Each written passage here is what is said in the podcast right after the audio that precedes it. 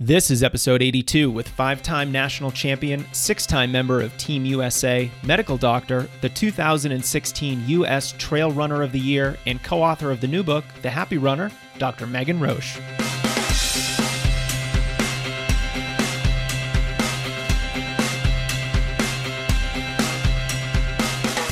Hey everyone, welcome to the Strength Running Podcast and welcome to 2019. I'm your host, Jason Fitzgerald, and I'm also the head coach of Strength Running, where I help runners of every ability achieve their biggest goals. Now, you know, I've been thinking about 2018 and how was such an incredible year for the Strength Running podcast, thanks to you, our listeners, and also our guests. I couldn't have done it without all of you, so I wanted to start by thanking you so much from the bottom of my heart. Last year, the number of downloads for each episode of the podcast roughly doubled. So thank you so much for sharing this podcast with the runners in your life, for leaving reviews on iTunes, and supporting our sponsors. You're the reason we were able to produce 34 episodes with world class runners, coaches, strength training experts, dietitians, authors, physical therapists, yogis, and other thought leaders from around the world in the running and health industries. Now, my goal with the podcast is to bring you the best minds in a variety of fields exercise science, sports psychology, coaching, and nutrition to help you bring your running to the next level. If you have a guest that you'd like me to speak with, you can always shoot me an email at support at strengthrunning.com. I try to make myself accessible so that I can actually respond to your ideas and suggestions, so don't be a stranger. And I'm really looking forward to an excellent 2019, and we're going to get started with a rock star in the running community, Megan Roche. Megan graduated from Duke University with a degree in neuroscience and received her MD from Stanford Medical School. She's the 2016 US ATF Trail Runner of the Year at the ultra and sub ultra distances. She's a five time national champion, the North American mountain running champion, and a six time member of Team USA. She coaches at swaprunning.com and has recently published a book with her husband David, also a professional runner, titled The Happy Runner. Love the process, get faster, run longer. It's a wonderful book that I've had the pleasure of beginning to read. And what we're going to talk about in this episode is how your outlook or your mindset affects your training. Does positivity help you race faster? Does running make people more optimistic? What message is Megan trying to send to runners? I hope that you'll get a lot out of this and have a few new things to think about at the start of the year. Please welcome Megan Roche. Megan, thanks for speaking with me today. Thank you so much for having me on here. It's an honor. We've been a big fan of yours for a long time, so um, it'll be fun to have a chat. Well, yeah, definitely. I've, I've talked to your husband David a couple times, and and I've finally gotten you on the podcast too, which I'm I'm so excited for. And frankly, you're someone who I'm I'm honestly a little intimidated to talk to. You're you're such an amazing runner. Uh, your other accomplishments in life are just incredible too, and uh, I, I, hope I do it all justice today with this conversation because I have so many questions about your running, your coaching, and your new book, The Happy Runner maybe we can just take a step back and and talk about why you wrote this book and the message that you're trying to send with it. Awesome. So David and I wrote this book, and to start, the book is not a memoir, just because I'm 28 and David's 30, and we have like no idea what the heck we're talking about. So through coaching, we've actually gotten to meet some really amazing people and understand their stories.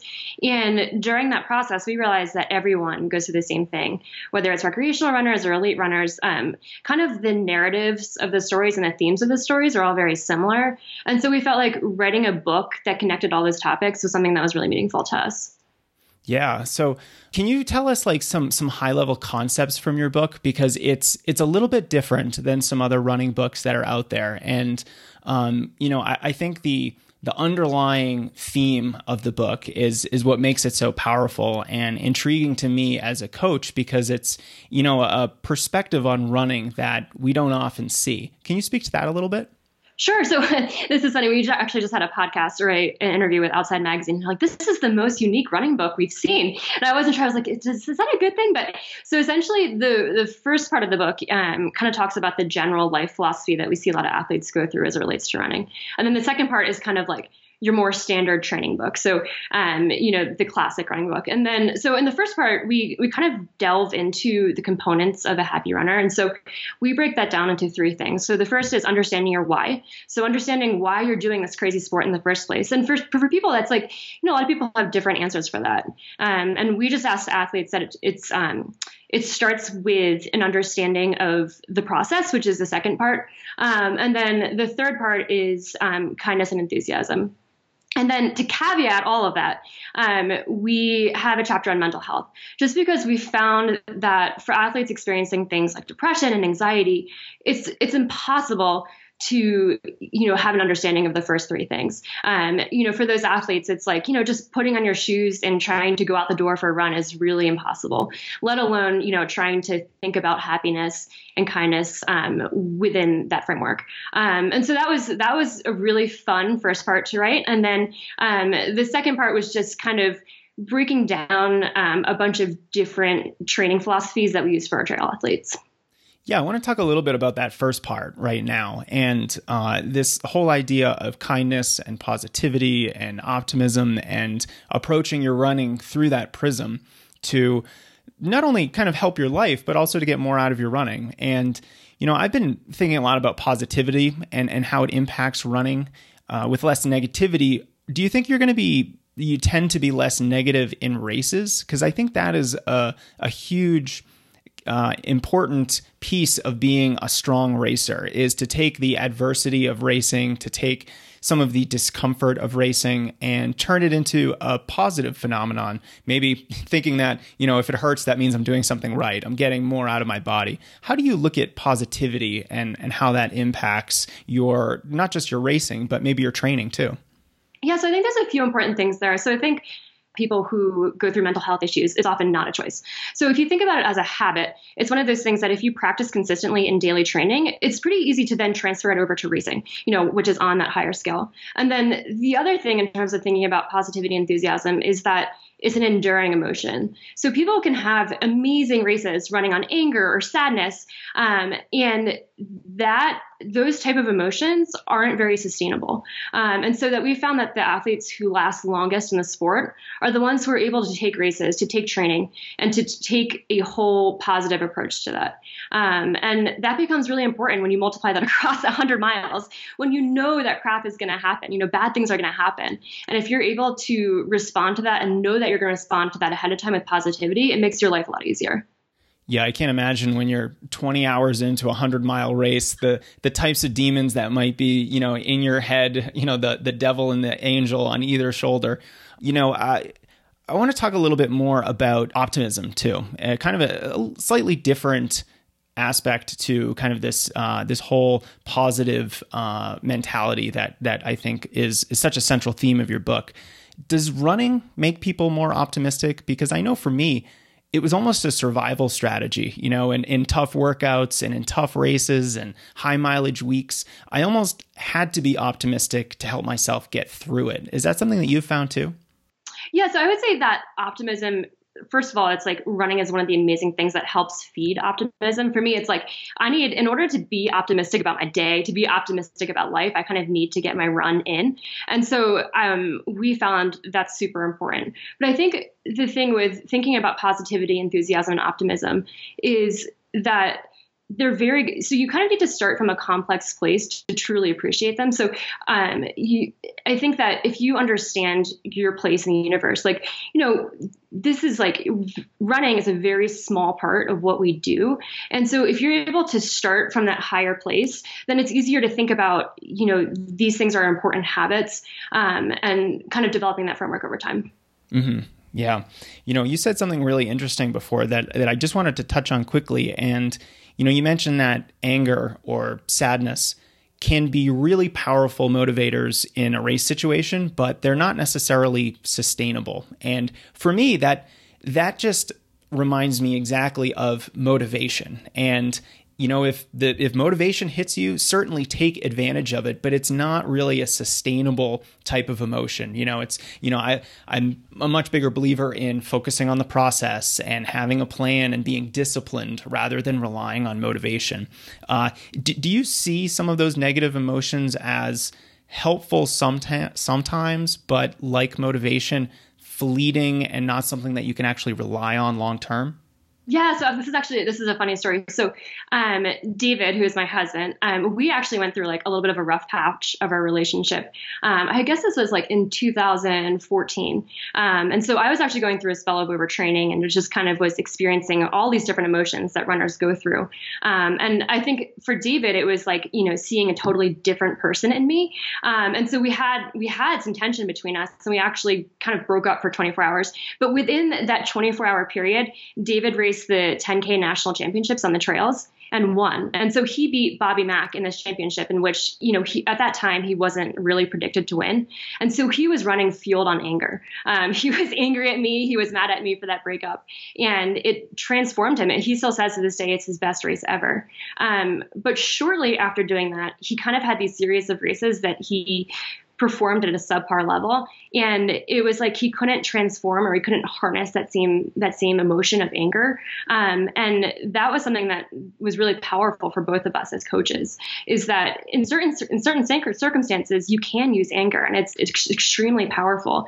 But it's always important to kind of center that and ground that and kind of switch back the other direction into more positive and more sustainable emotions. Yeah anger seems to me like an emotion that it's it's fine when used in moderation, but if you rely on it long term, it's almost like a weight on your shoulders, and it's just going to weigh you down. You know, much like you know, uh, if you're peaking at the end of a season, there's only a couple races where you can really run at your best before you start to get a little bit burned out, a little bit fried. You start needing recovery. The intensity of your training is too high. I see so many similarities between burning out with intensity in running. You know, in other words, faster workouts, just too much speed work and relying too much on anger to fuel your training and racing. That's so true. Um, and we see that across athletes all the time. The thing is, it's also, it's often hard to notice that you're slipping into that anger spiral. Um, it's one of those things that can kind of happen. It's like overtraining, you know, can kind of happen gradually over time to the point where you don't really realize it's happening. And so sometimes it's important to kind of like, you know, get that slap in the face or realize or like take a step back and evaluate things and are like, you know, how, like, what kind of life am I leading and how does this make me feel? Now, you've been coaching for a little, a, a long time now, and you're working with recreational runners, you're working with several elite runners. How do you use some of these concepts in your coaching practice? And does it change depending on whether you're working with, you know, a, a 25 minute 5,000 meter runner or a 14 minute 5,000 meter running? Are, are, these strategies different based on the ability of the runner and, and how they tackle their training? The beautiful thing is that it doesn't. So that's I think, and that was like kind of a key concept of our book is that you know the stories are all very similar. You know, people are often facing the same crises of self where they you know have a subpar performance and you know maybe that that turns them inward and you know makes them upset with themselves. And so you know the one thing that I find myself constantly reinforcing in athletes' logs is that you know you're always enough no matter what happens. You know you mess up, you crap your pants in a race, like you know you have a bad day, like you are always enough. Um, and I think that that that conversation becomes opened up. So the way David and I coach is that we um, communicate with athletes daily, and I find it's it's just really helpful to get to know an athlete, and then that naturally kind of opens up the stories that can lead to talking about these issues and kind of understanding where they're. And people are really open and honest. It's it's fun actually. You know, I feel like you know I learn so much about people um, through this process. I know. I'm always surprised at how much athletes are often willing to share. And it's beneficial for the coaching relationship. The more you know about the athlete, the more you can tailor their training. But a lot of that is, you know, kind of the mental side of things, you know, how you communicate with the athlete, how you motivate them, how you counsel them after either a disappointing race, maybe they get injured, and and really knowing the athlete, I think, is really important. Uh, and, and, thank you so much for using the example of of crapping your pants in a race. Uh, I think if you do crap your pants in a race and you're able to come back from that, what can't you come back from? exactly. Well, it's so funny. An athlete in their log that I mentioned, you know, they had a workout and they actually crapped their pants in the middle of the workout. And I was, you know, I think they thought like they were like, this is the most horrible thing. You know, I can't believe this happened to me. And I'm like, you don't realize like this is pattern recognition. I see this across logs all the time. You know, I maybe see, I probably see it happen like two times a month. You know, it's totally normal. And I, it's actually, it's funny because, you know, I'm both a coach and a runner. And I feel like the stories that I learn from athletes in their logs really help me as a runner because it's like, you know, I, I really know from seeing all these examples that I'm not the only person that goes through these things. Right. I mean, I, I used to plan my morning runs right after I graduated college around all the construction sites around town because I had so many tummy troubles that I needed those porta potties. And and I think this might be the first time I'm sharing this very unfortunate story publicly. Uh, so I hope I'm not digging myself into a hole here, but that's just part of running, you know, that's just part of the process and you just have to figure out a solution and and get going with it. And and part of that is not taking your running so seriously and, and realizing there's so much more to life than running. And, you know, if you crap your pants in a workout, then you know that's just life let's move on well i had i actually had a very similar experience and this is the first time i've ever told this story too. So i was 13 and i was running with my dad. I did a lot of running with my dad as a kid. And as like classic 13 year old behavior i had um, rita's water ice which is like this northeastern chain of water ice right before i ran. And like knew i had to go to the bathroom but like you know at 13 i wasn't used to going in the trees or the woods or whatever. And so i crapped my pants right there as a 13 year old like on the trail. And my dad was so kind and took off his shirt and was like, here, go like clean yourself off. But it was one of those moments as a 13 year old where I was like, wow, running is a crazy sport. Like there's just so many stories that come out of this. I can't imagine as a 13 year old girl crapping your pants in front of your dad. Your dad must be a dad of the year. My dad told that story at my wedding, so it came full circle. you know, I used to have a, a favorite spot to go to the bathroom on this particular trail loop that we did in college. And my team, you know, the cross country team, they would just know, oh, Jason's not here anymore. He must be behind the wall over there in the woods. And, you know, that's just running. Um, I want to touch on, you know, part of this idea that uh, running isn't the most important thing. And you have other things going on in your life and and that's normal. And some of those things are going to take precedent over running. And you've said in the past and, i came across this in a previous interview that you've done but you said that running is meaningless. Can you go into a little bit more detail on that? Yeah, so I think it, goes back to kind of what I was saying before about understanding yourself in the broader universe. Like, we are so small and compared to everything that's going on in the world that honestly, no one cares about your marathon PR. I mean, maybe for Galen Rupp, maybe for Shalane Flanagan, maybe at like the the very tippy top.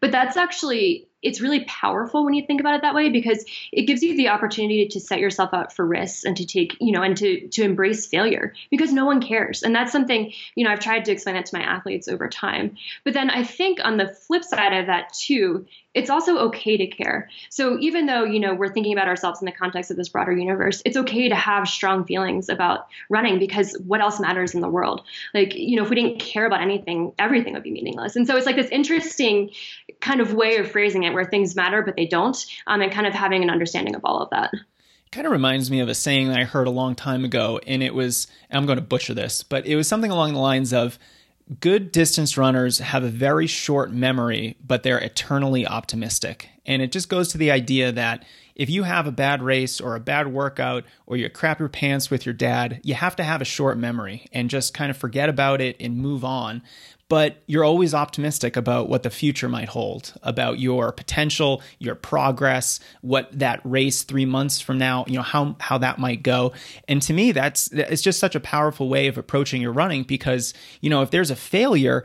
It's not really a failure. It's just a learning opportunity. You learn from it, you move on, and you keep going. Because I think, you know, it, this reminds me of entrepreneurialism and business, and you can't not fail in in any important endeavor.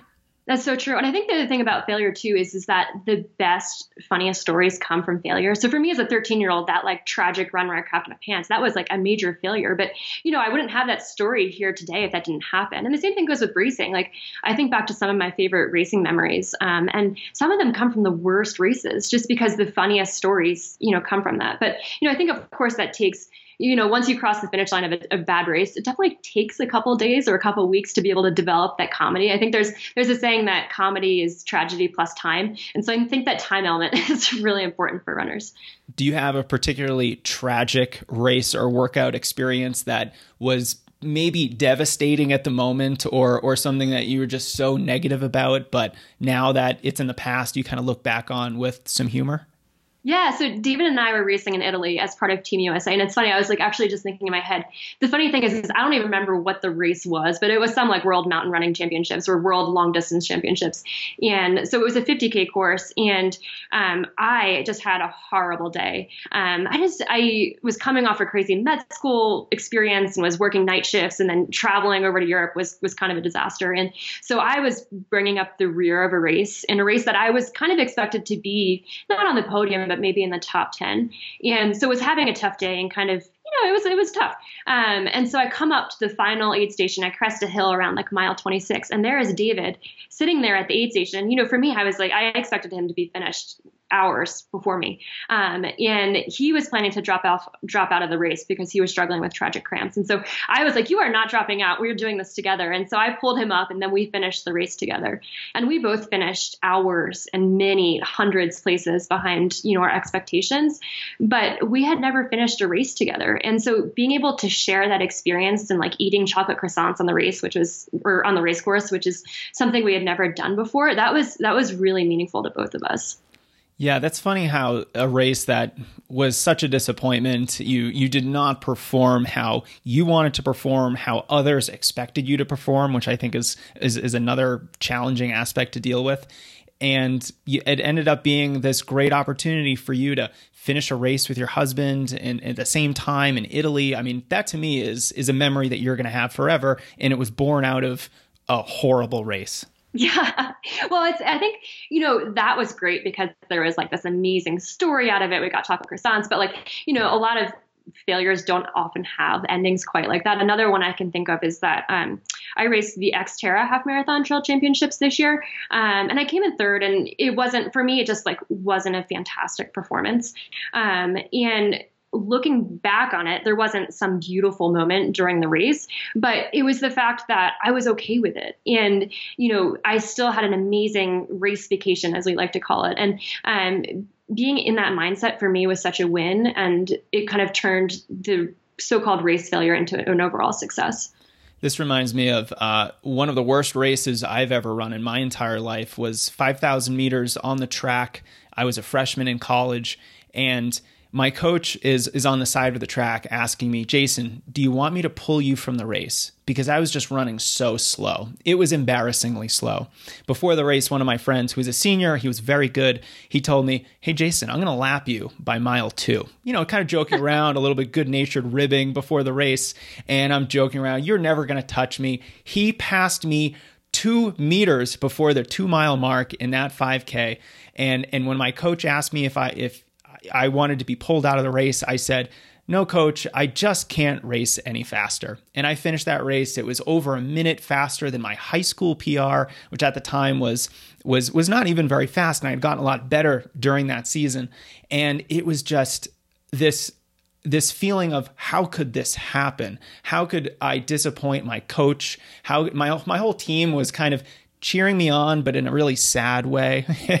but it was one of those things where now that I look at it in hindsight, that was one of the things that lit a fire under me to come back the next season. And I had an amazing season. I finally made the varsity team after my freshman year. And I look back on it and I just think to myself, if you never have any bad races, if you never have any opportunities to struggle, then I don't think you're going to have as many opportunities to grow. And that's one of the wonderful parts about running is that you have an almost endless number of opportunities to potentially grow from. That's so true. And I think the other thing too is is that without going through the tough experiences or the failures, you can never truly appreciate the great moments too. So you kind of you need to experience the whole existence of a runner's life to actually be able to get the full highs. Like, you know, if you never go through the true lo- true lows, you're never going to experience the true highs. And so I think it's really important to understand that and understand it as it's happening too. Sometimes, I mean, I've I've been actually struggling with an injury recently and I'm like, well, you know, this the next few months of when I do come back running, I'm going to appreciate it so darn much. And yeah, I think that's a really helpful thing to understand. Yeah, absolutely. I want to switch gears a little bit and talk a, more about some of the training side of things that are included in your book. And you know, part of that is is your advice to runners to love the process.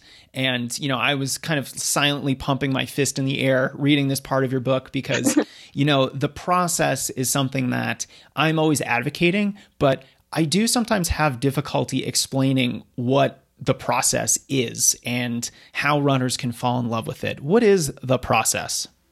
So I think overall, the process is like the entirety of a running life. So I mean, it's even the parts where you're not running. So like when you're foam rolling or stretching or going to bed early because you've got to run the next day.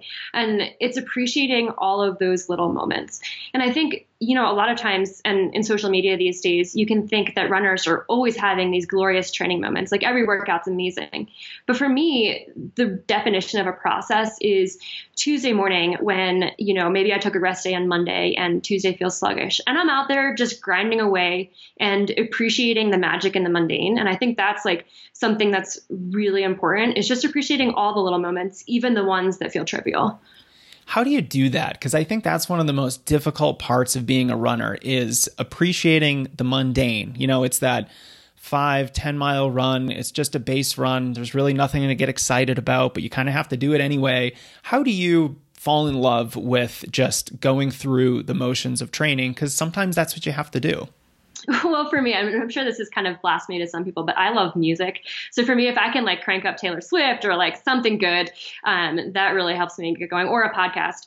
Um, but I think also giving yourself the space to know that you don't have to enjoy every run is really important. So, um, you know, there's magic in the mundane, but there's not always magic in the mundane. And I think that's like giving yourself that the room to have that is, is important. Um, and it's just like noticing little things. So for me, I actually like running with a camera. So, you know, I stop and take a picture of, of something beautiful, maybe on an easy run. And I think that being able to perceive beauty as I run has been something that's been really helpful for me.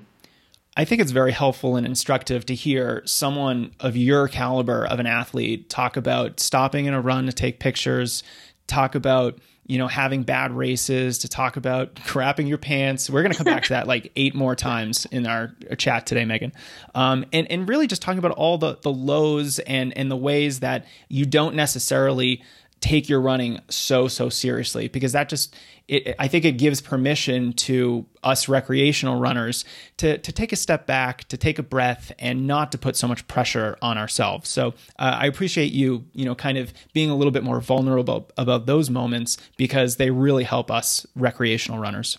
That means a lot. Well, it's funny. I think I've gotten so you know I, I, do take a number of pictures on my run, and I've gotten it down to be so fast. So I can take like 15 pictures in a run and have like 90 seconds of stoppage time on Strava. So it's all about like having that home screen ready and like able to flash.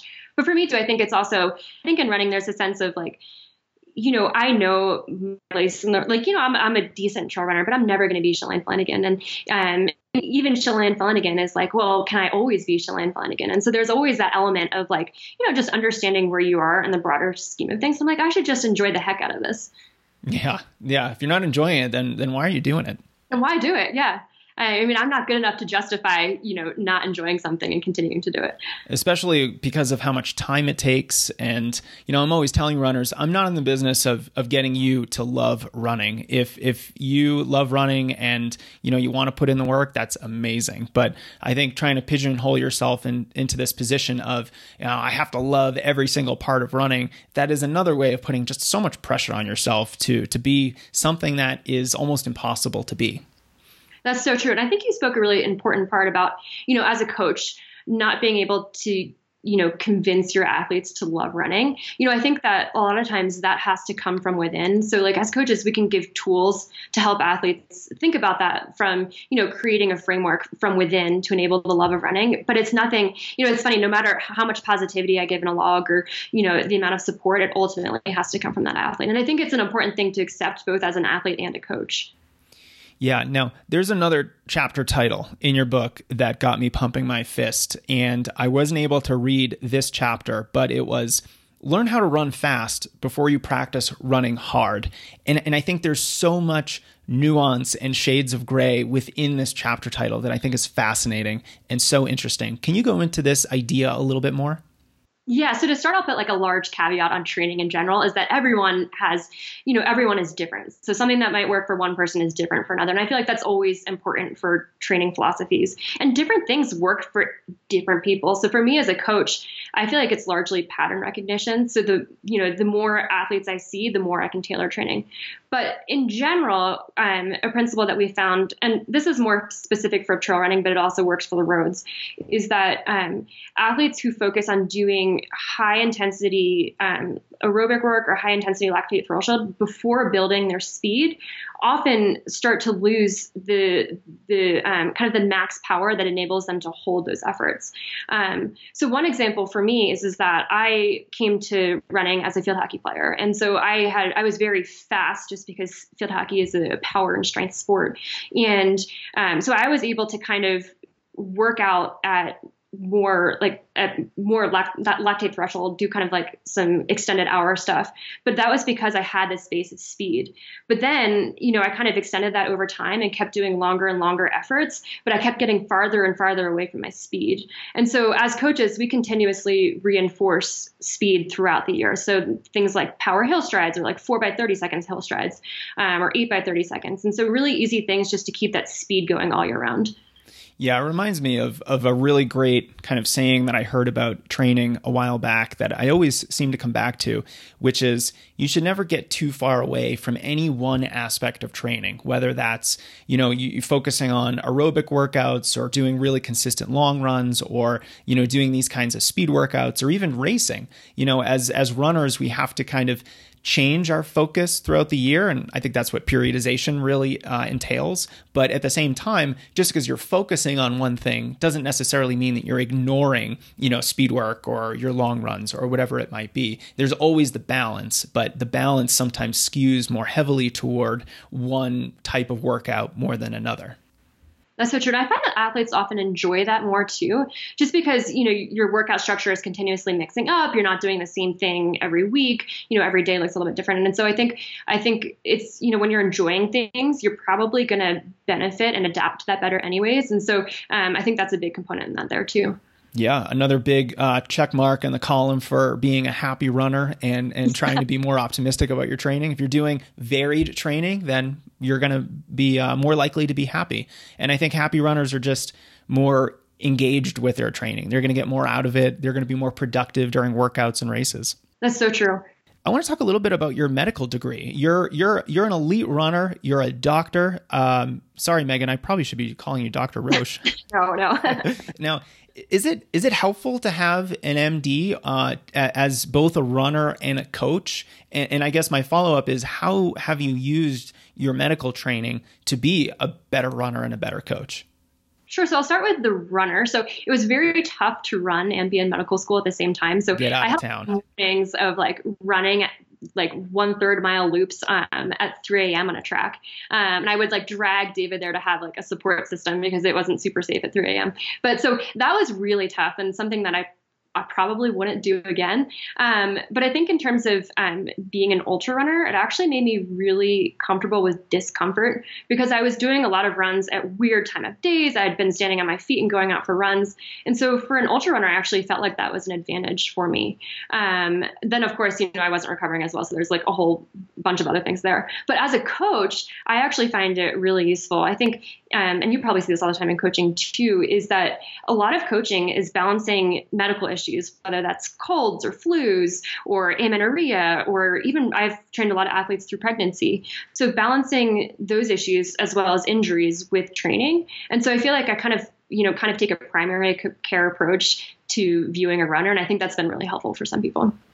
Yeah. Um, you know, you talking about how difficult it was for you to train while in medical school, uh, I think first and foremost is is kind of a an obvious an obvious thing. Uh, I, am just amazed that you tried to keep up with your running in medical school. I have some friends who've who've gone to med, med school, and I can't imagine on top of the schedule that they were trying to do to go out and try to do this kind of training. But the idea of doing your runs at all different times of day and running kind of in the middle of the night and running one third mile loops over and over again, I can't help but think that this trained you to be anti fragile, to thrive in these moments of uncertainty, to kind of have this mentality of, I need to get it done no matter what. And, and, you know, as a coach, I look at this whole situation and I think, you know, maybe first and foremost, I hope you're getting enough sleep. But, and then second, you know, this is really building all kinds of mental fitness tools, you know, all kinds of mental toughness tools. And uh, can you talk a little bit more about how that that experience helped you develop some some mental toughness? Yeah, so there there was a lot of mental toughness and a lot of tears, honestly, during that time. Like, you know, I, I I joke about it, but it was actually it was really challenging. And you know, I think I'm so lucky because David was just like an amazing support partner during that time. But uh, understanding that I was doing this and kind of, I think what for me, where the mental toughness came from was knowing that I was doing something that was crazy and giving myself the opportunity to fail as a result of that. So I would sign up for races and be like, you know, holy crap, this is a 50K and I've been training at 3 a.m. and haven't been doing as much mileage, but it's okay. You know, I'm still doing the best I can do. And I think in some sense, my mental toughness came from knowing that it was crazy, if that, if that makes any sense to you. Yeah, it kind of reminds me of just the the outlook I take during many situations with my athletes where we're just going to take a do the best you can mentality. Yes, there are extenuating circumstances. Maybe the weather is really terrible on race day. Maybe you're coming off an injury and your training wasn't uh, the best or as good as it could have been. But that's okay. And we're just going to do the best that we can. And I, I, think this is another great example of you just kind of putting yourself in the position to try to get as much out of your running as you can with the understanding that you know you're in medical school you're working a lot you're probably not getting as much sleep and you're not going to be racing as well. You know it's to me it's like you're you go to race up at altitude you're going to race slower and there's no way around that. You know it's like trying to run a race when it's 90 degrees and 95% humidity. You're just going to race slower.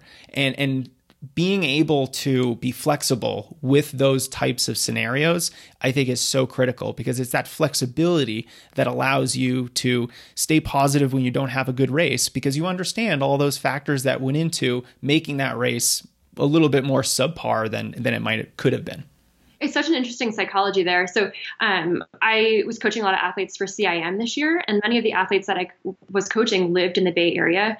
And um, unfortunately, the Bay Area was impacted by the Camp Fire, which was the smoke that was coming in from from Northern California. So you know, I kind of framed them like, you know, we're still going to do this race; it's going to be awesome, but just understand that you know we're not going in in like the most ideal circumstances. And I had five athletes, and that and all of them PR'd. And I think that like kind of removing the pressure from themselves and understanding that they were going in, you know, as mentally tough athletes and having gone through something very difficult was helpful for them too.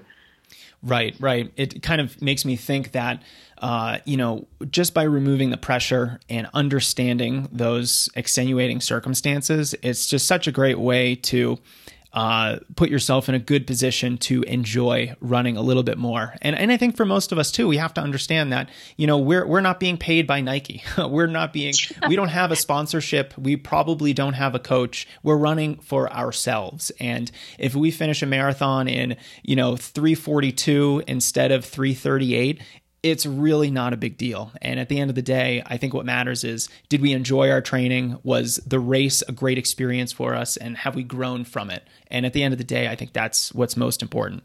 And the funny thing too is, is I feel like, and um, this might be not true at that like much higher level than I'm at. But I feel like for a lot of the shoe companies and sponsor deals, they only care about stories too. So like Hoka, you know, it's like if an athlete comes back and rallies from injury or, you know, athlete gets over pregnancy, it's like, you know, they find those stories so valuable for their overall brand that they don't necessarily like put that external pressure on athletes to always be winning races. It's like, you know, they just want, you know, to develop their brand in an interesting and unique way. That's fascinating because even even the big shoe companies understand that you know it's the the person the the growth that they experience that's what sport is really all about. And it's not necessarily whether you come in first or 101st or if you run a PR and get on the podium or not. It's it's that it's that growth and it's that kind of personal side of things. And I think that's the most powerful aspect of running. Which applies to business too, which is like super interesting because I think, you know, shoe companies come at it from a business standpoint too. So it's kind of an interesting intersection of like business and running and, you know, training and all and all of that. So for me it's fascinating to see how that works and, you know, how agents work and the whole process. Absolutely. Megan, this was really fun for me. I, I kind of love your your whole perspective on on training, on racing, and I can't wait to actually finish your book. I admittedly wasn't able to before we spoke today, but uh, if folks want to pick up your book, is it safe to assume that it's available wherever books are sold? So right now it is available on Amazon. We've learned a lot about the mysteries of Amazon and how like distribution and inventory work. So right now it's actually only available on Amazon. So it's sold out of like Barnes Noble, Target, and many bookstores. Um, but we'll have a second printing soon, and that means that um, other areas like local bookstores, Barnes Noble, and Target will have it in addition to Amazon. Okay, so we'll check out Amazon first. And um, where can runners connect with you online somewhere? So um, my husband David and I we have a coaching group, Some Work All Play, um, and then our website for that is Swap Running, and there's um, a contact us tab there, and you can ask us literally anything. So like if you have questions about crapping your pants, or like you know training questions, or medical questions, or whatever, um, you can send them uh, send us send questions our way there. Great. Well, I'll link that up underneath uh, the podcast on the blog, and I'm glad that you kind of tied tied up the whole interview with a reference to crapping your pants again. Uh, that might be the entire title of this podcast episode.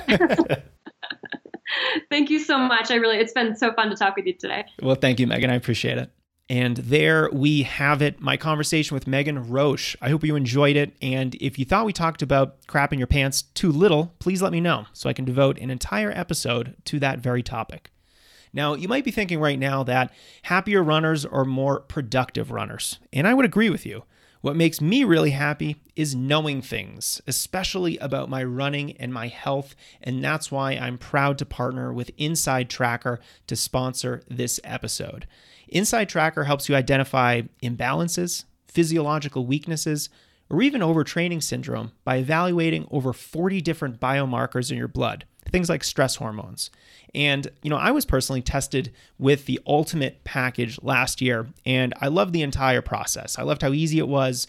I loved the results that I got, and I really loved how the recommendations that Inside Tracker gave me were so effective. And, and that's what I really like about this company. They help you remedy any imbalances in your results. So they don't just tell you what's wrong, but how to fix it. You can check out the details of all their different tests at insidetracker.com, what the test covers, how you can use it to your advantage, and the roster of high level runners taking advantage of this very unique service to peek under the hood and see what's going on inside their bodies. Now, of course, don't forget to use code STRENGTHRUNNING at checkout. Why? Well, it'll save you 10% on any test, no matter which one you choose. The code is strength running. There's no space in between there. It'll get you 10% off any test. All right, guys, thanks so much for listening. Happy New Year, and I look forward to hanging out with you again very soon.